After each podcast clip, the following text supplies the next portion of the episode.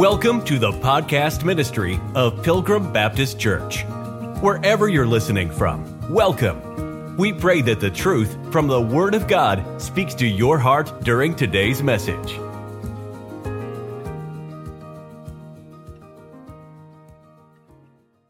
Uh, so, the house of God, which is the church of the living God, it's the pillar and the ground of truth, and that isn't your home. That isn't my home. And I understand the big picture. Motives matter. Philosophy of ministry matters. So we left off this morning talking about uh, what has been happening culturally with churches, or you could say so called churches, with all of these programs and activities and quote unquote ministries for youth. And I want to say this we encourage families to all things that we do here at the church, and we do our 11 a.m., especially our morning church service, to corporately bring all of the families together. But if we ever do a program, quote unquote, if we ever have a Bible class or a Sunday school or a or a one day VBS like we did here a few weeks ago, parents will always be welcome to any and all activities. And when we do a Sunday school or we do a one day VBS, our motive is to build up the family, to edify the family. It is never to try to under undermine the family. And we want to stay in our lane. The church is the pillar and ground of truth. And when families come here, we want to teach them Bible truth. That's our goal. That's our goal. In other words, we know our houses and we stay in our lane, and we're not going to dumb down the God, try to separate kids and dumb down the gospel. No. If they're ever separated in a Sunday school class, parents are always welcome, and the gospel will never be dumbed down. We're always going to stay on course with with Bible truth. But um, let's turn to First Corinthians chapter 16. We'll just look at one of these um, because in the book, in the early church, and in we can look at this Corinthian church here, the church could meet at someone's house. First Corinthians chapter 16. The Bible says in verse 19, 1 Corinthians 16, 19. The churches of Asia salute you. Aquila and Priscilla salute you much in the Lord with the church that is in their house. You can see that they met in the house, and you can also see clearly the distinction right there in front of us. It clearly says, with the church that is in their house. That means that's where they met, but there was still a, a, a church and a home distinction, meaning your house, your home, your family is distinct from, it's another lane when we get into the house of God. Let me say this the house of God needs your house, and your house needs the house of God. It makes no difference what roof is over us, and it makes no difference what walls surround us. Your house is not the house, your family is not the house of God. Your house if we dismissed everybody and said, oh, okay, everybody's dismissed, you're all free to go over to Kelly's house. He's just say, well, wait a minute, preacher, that's my house. Well, you know, the church it met at the house, so you know, it's the it's the what's the difference? Well, the difference is there's your family, there's that house, there's that home, and then there is the Church of God, and they're they're distinct. They're distinct and separate lanes and separate entities.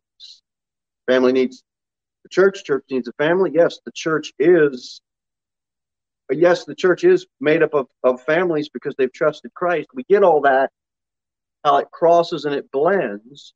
But the distinction is you've got your house, your family, and then there is the church of God. And it's important to have both of those lanes um, Colossians 4, you don't have to turn, turn there, but it says, Salute the brethren which are in Laodicea and Nymphas and the church which is in his house. So apparently there were churches in Laodicea.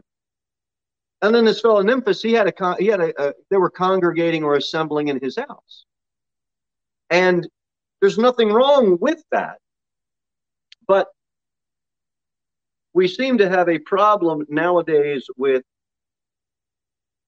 taking these verses, get Matthew chapter 18, because people say, well, I don't go to church because we do home church.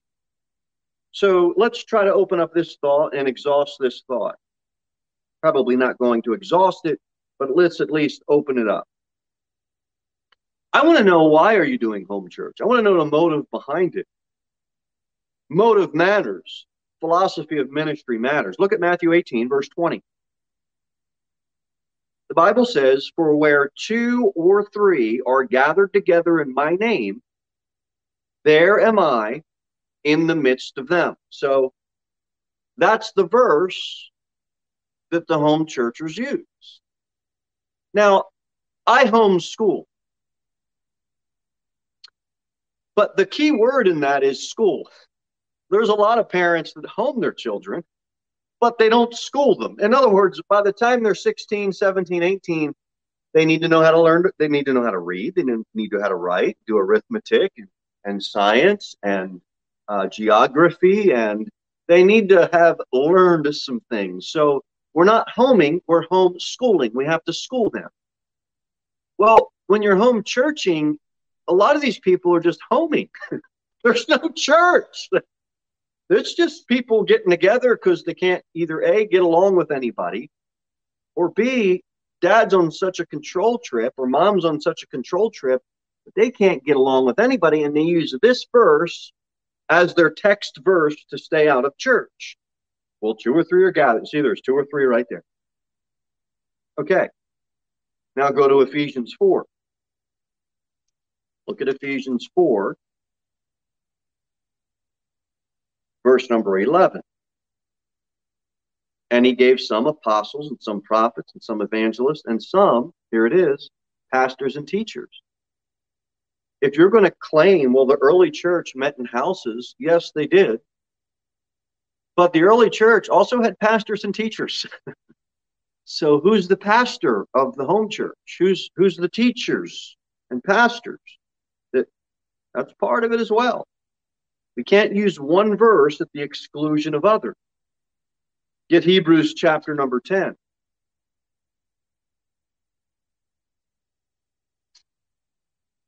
If we were meeting at uh, Brother Kelly's house and doing home church at his house, you know what would happen at the end of it? Hey, everybody go home to your own house. This is my house now. I, I'm going to have lunch with my family. I'm going to do stuff with my family. You see that lane, those two lanes of distinction there? Not the roof and the walls. We know that. Hebrews 10 24. It says, And let us consider one another to provoke unto love and to good works, not forsaking the assembly of ourselves together, as the manner of some, some is, but exhorting one another, and so much the more as you see the day approaching. When we looked at Matthew 18 and it said, Where two or three are gathered together in my name, I am in the midst of thee. You're not gathering together in the name of the Lord if you can't have a pastor and a teacher, and if you can't be exhorted and if you can't consider someone else, and if you can't provoke and be provoked and exhort and be exhorted unto love and to good works, you can't, it's impossible. So we take one passage of scripture and we build a doctrine around it instead of looking at all of the scriptures and getting a complete context. Again, nothing wrong with meeting at someone's home but we still need to draw a line of distinction in lanes so we stay in our lanes and understand that, yes, your family matters. Your family matters to the church, and the church matters to your family. But one are not the same. If you do home church because there no, there's no good church in your area, I understand you're stuck. You've got a problem. And I understand that. We've got a couple of solutions for that. One, you can move. And many people have done that. Number two, if you're listening to me online and you live in Putnam County, Tennessee, we're a good church. You can come here. Why? Because there'll be other people here that will exhort you and you can exhort. There will be other people here that will provoke you and you could be provoked. And there will be other people here that will help teach you because the church was given pastors and teachers will give you a chance to have the body of believers here assembling here gathering here to know you you know them and guess what? It helps everybody grow. There's been families that have come and gone and i understand some of it's for good reasons some of it's for not so good reasons and if you have to leave a church because there's been a, a major problem or a doctrinal issue, those matters are certainly serious and understandable. But to leave over petty things, it hurts. It doesn't just hurt your family, it hurts the families that are here because it hurts the children that are here. It hurts the children that have to leave.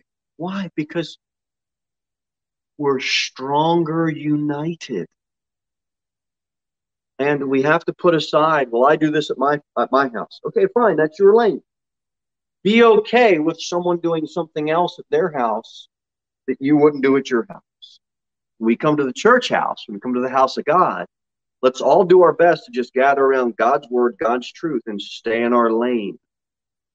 Um, I'll give you an example of why people have quit going to church. This is just one of many. You have so called ministers that tell their people that there's nothing wrong with an abortion. Abortion isn't ungodly. You have preachers that won't preach against that in their pulpit, they just won't mention it. So, may I just say unapologetically that abortion is ungodly. It's not reproductive health care, it is death care. Well, there's no care in it, it's uncare. Um, basically, what we have going on in our nation is an infant holocaust, and it's it's just a death camp because these people don't care. And I'm not going to stand outside of an abortion clinic and, and, and protest abortion because that's a that's a government thing. I'm not going to change the government. I'm not going to change their policy. But you know what I can do? I can stand out there and talk to one of those young people. I can stand out there and say, "Hey, let me introduce you to Jesus Christ. Here's what he did for you. Here's what he would have for you. Here's what he wouldn't want you to do with your body. He created you. He created your baby. And, and explain to that person that's that's not uh, just a fetus. That's something, someone that God put inside you, and God wants you to care for that baby. Well, no one has ever cared for me. That's why I'm here to introduce you to someone who does care enough for you to die for you. And we can just kind of go on and open that conversation up. But my role as an individual Christian isn't to try to change the government. The House of Israel, we talked about that national stuff, stuff this morning. I can't change the government. You can't change the government. I'm not going to try to. But I can, as an individual Christian, and we can, as a local church, we can stand outside a clinic like that and we can stay in our lane and we can give them the gospel of the Lord Jesus Christ and talk them down before they make a decision that they're going to regret. And because too many preachers have gotten wrapped up into either A, not taking a stand, B, taking the wrong stand and trying to shut down government, or C, just joining lock, hands, lock, stock, and barrel with this crowd that just hates hates families, really. That's the whole idea is to control the population and get people to hate families. We're going to preach the gospel. God helping me, I want to use the pulpit that God placed me behind to preach the gospel. And not only that, when we come across something in the Bible, don't shy away from it because the church is the pillar and ground of truth. You come across truth, you have to preach it. People tend to be okay with doctrine as long as you don't make application and step on their toes. And there is forgiveness in anyone that has got wrapped up in that abortion stuff or has even had an abortion. There is forgiveness to be found. But the church of God that doesn't take a stand against these things that are wrong is wrong. Matthew 18.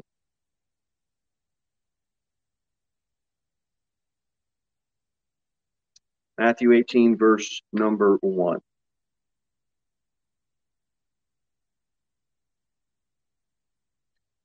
At the same time came the disciples unto Jesus, saying, Who is the greatest in the kingdom of heaven?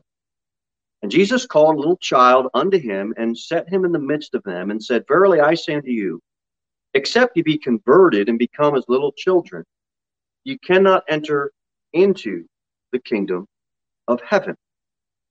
Whosoever therefore shall humble himself as this little child, the same is greatest in the kingdom of heaven. And whoso shall, let me try that again, and whoso shall receive one such little child in my name receiveth me. But here's the warning Whoso shall offend one of these little ones which believe in me, it were better for him that a millstone were hanged about his neck and that he were drowned in the depth of the sea. This is a powerful passage of scripture. And the it's an offense to God to offend the little ones, to offend children. And like we just talked about, this culture of death this culture of separating families, this culture of abortion that this world has embraced, God says and God warns, you are better off killing yourself than offending one of my little. This is the only instance in the Bible where God says suicide's okay. And he gives the analogy that says, you know what? You might as well just tie a millstone go out to sea or go out in some lake and jump off and drown yourself than offend one of my little ones. God is very serious about little ones. And to offend them, he gives this almost grueling word picture that says, You're better off killing yourself than offending one of my special children that I've created that are so innocent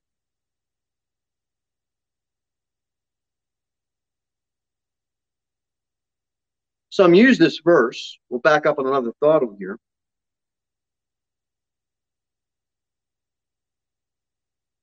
To, to get out of lane and, and I would say fall off, just ride right off the lane and fall into a drive off into a cliff and say, see here, this is a verse where children weren't removed from worship. And they'll build a doctrine around this verse and say, do you see? how when the disciples came unto Jesus, all the little children were there with the disciples, with the adults, and Jesus were there. And they use that verse to build a doctrine that says anytime you have a Sunday school or a one day VBS, we did a one day VBS. No, we just had our folks, but that's okay. Everybody's invited, though. And yeah, we're having fun, but we're not changing doctrine. We're not trying to slip Jesus in. No, Jesus is the main thing. We had a great time with it. So we can't take a verse like this and build a doctrine around it because the question here, the more important teaching here is watch what it says. What is Jesus trying to get everybody to see? whosoever shall humble himself as this little child.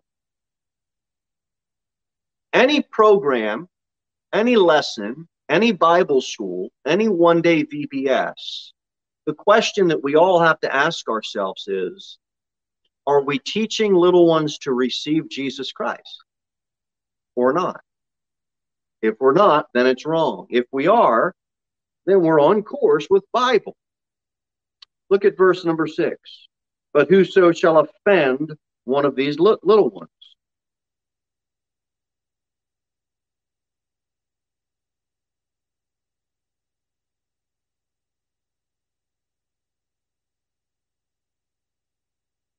Going to tell you how we can offend our little ones.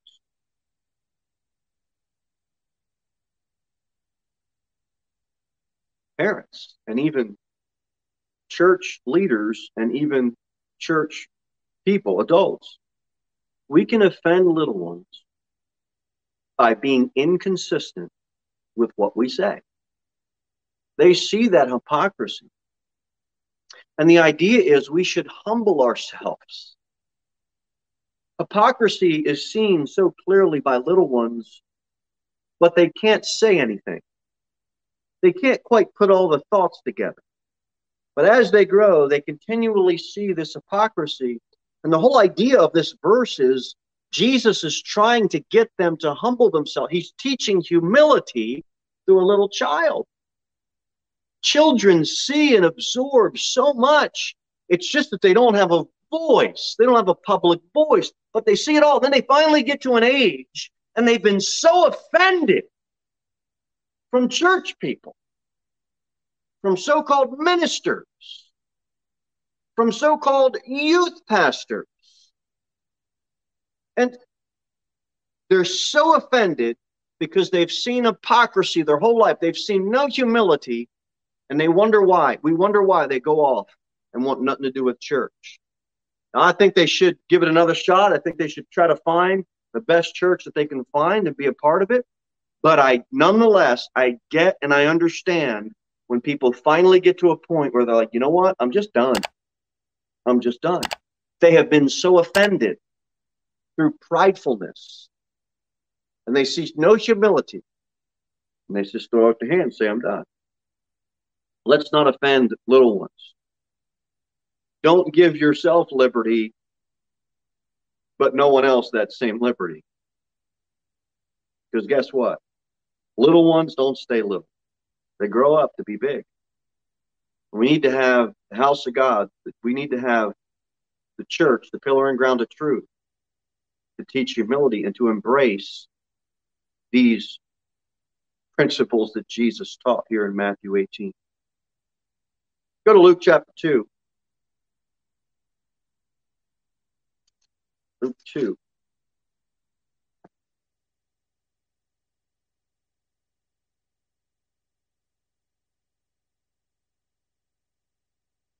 What's the motive? Motive matters. Always, never just look at what somebody's doing or not doing. Always look at the motive. Ask questions, get an understanding. Then ultimately, parents have to make a decision what's for what's best for their house, even at the church house. But let's look at Luke 2:41.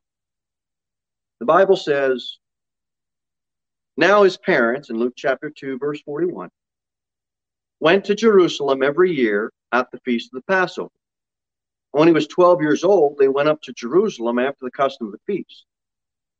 When they had fulfilled the days, as they returned, the child Jesus tarried behind in Jerusalem, and Joseph and his mother knew not of it. You got Jesus in the temple without his parents.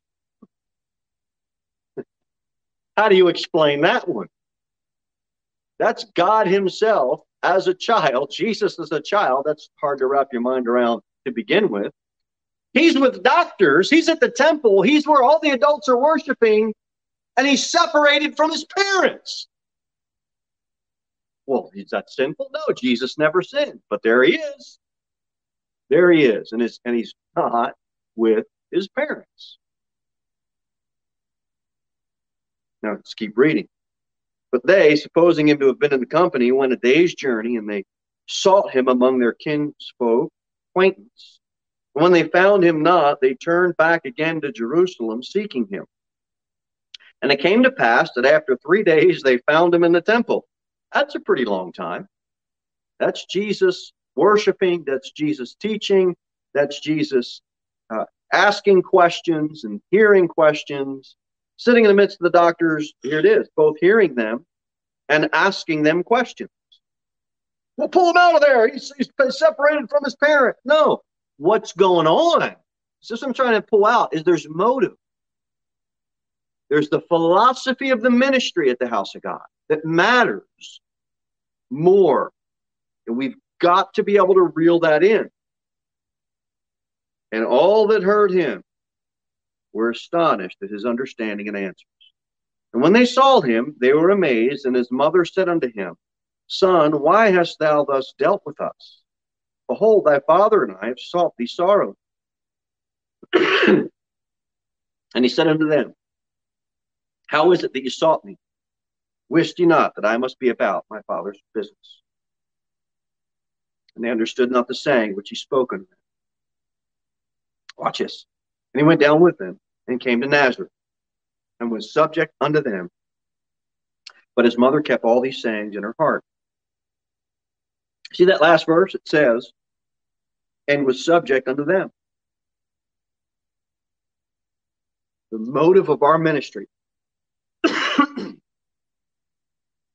is to teach children in any lesson we do to be subject unto their parents, like Jesus was.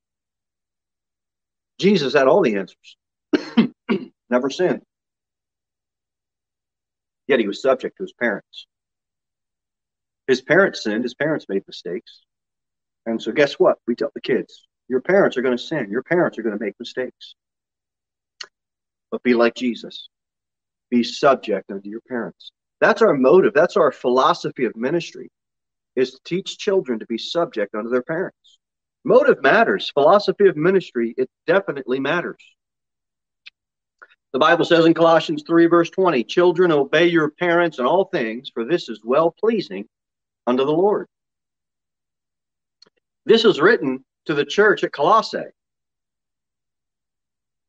But this isn't at church, meaning parents, you just have to obey, or children, you just have to obey your parents. If, if, if, you're, if you're at the church house, you just have to obey them. No, You've got to be able to obey whoever your teacher is. You got a Sunday school teacher, you got a Bible teacher, you got just adults. it's this principle of obedience. That's what we want to teach. Now, again, we have your house. We spoke about that this morning. And now we are talking, we're finishing up the thought on the house of God, church house the church, the, uh, the pillar and ground of truth, we have to stay in our lane. Teaching children to be obedient to what? The Bible, God's Word, and their parents. I'm not their parent. They have parents. I have to be able to hand that off and say, okay, families, okay, parents, now you go train them up there has to be a line or there has to be a lane that we stay in and distinguish. I think that helps us all out. I mentioned this morning um, a documentary I watched years back, and this idea that children grow up and they use the world's crude language and they adopt Hollywood fashions for their dress code and they listen to songs that the top 40 music industry puts out and the world puts out um, and they grew up in church at the same time, and they blame the VBS and they blame the Sunday school. And like we already distinguished, there's some blame to be put on some of these programs that are completely out of line with God's word. But you also have to say, you have to ask this question What if it's because you, as a parent, never got in your lane and got your house in order and taught your children spiritual things. It's easy to blame the preacher. We're always looking, human nature is always looking for somebody to blame. You know, COVID hit, we need somebody. to blame. I'm not going to get into all that, but think of another situation so we get our minds off of that. We look for somebody to blame. Let's look at ourselves first. Have we taught them in our own house what's pleasing to the Lord? Also, we would have to ask this or explain this. How do you explain children that have had no Sunday school, no VBS? They never went to a one day VBS ever.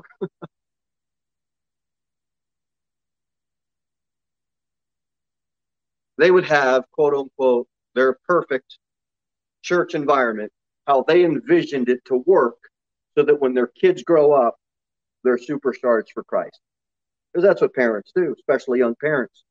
They paint something in their mind and say, okay, this is what it has to look like. Because when my kids get this age, that'll be what works. There's been many parents that have done that. They've done it all right. And at 16, 17, 18, kids go astray. They can't blame they can't blame Pretzels the clown at VBS. They can't blame Sunday school. They can't blame because there's nobody to blame. They didn't do anything wrong. It goes back to earthly house. There comes a point when everybody has to make their own decision. And that parent didn't do anything. But that child in his earthly house made his own decision and decided, I'm done with it. Happens all the time. It's sad. but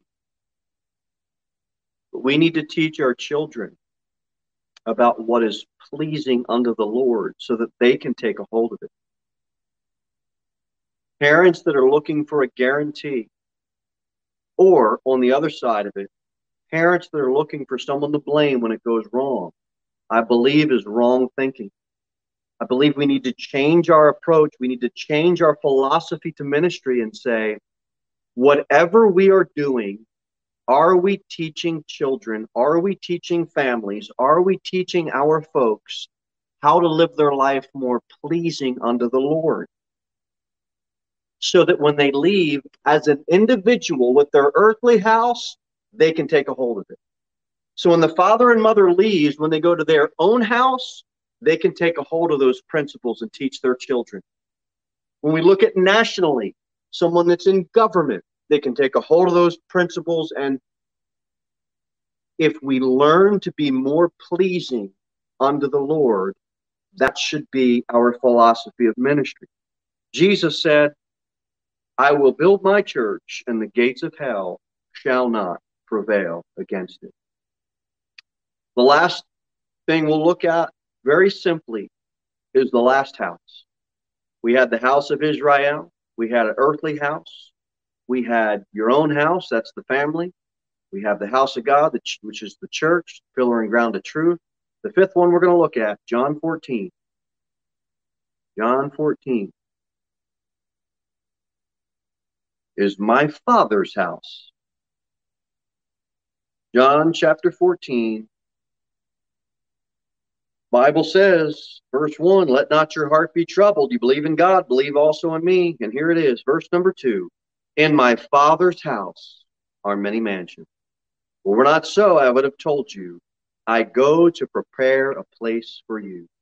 The last house is my Father's house, which is heaven.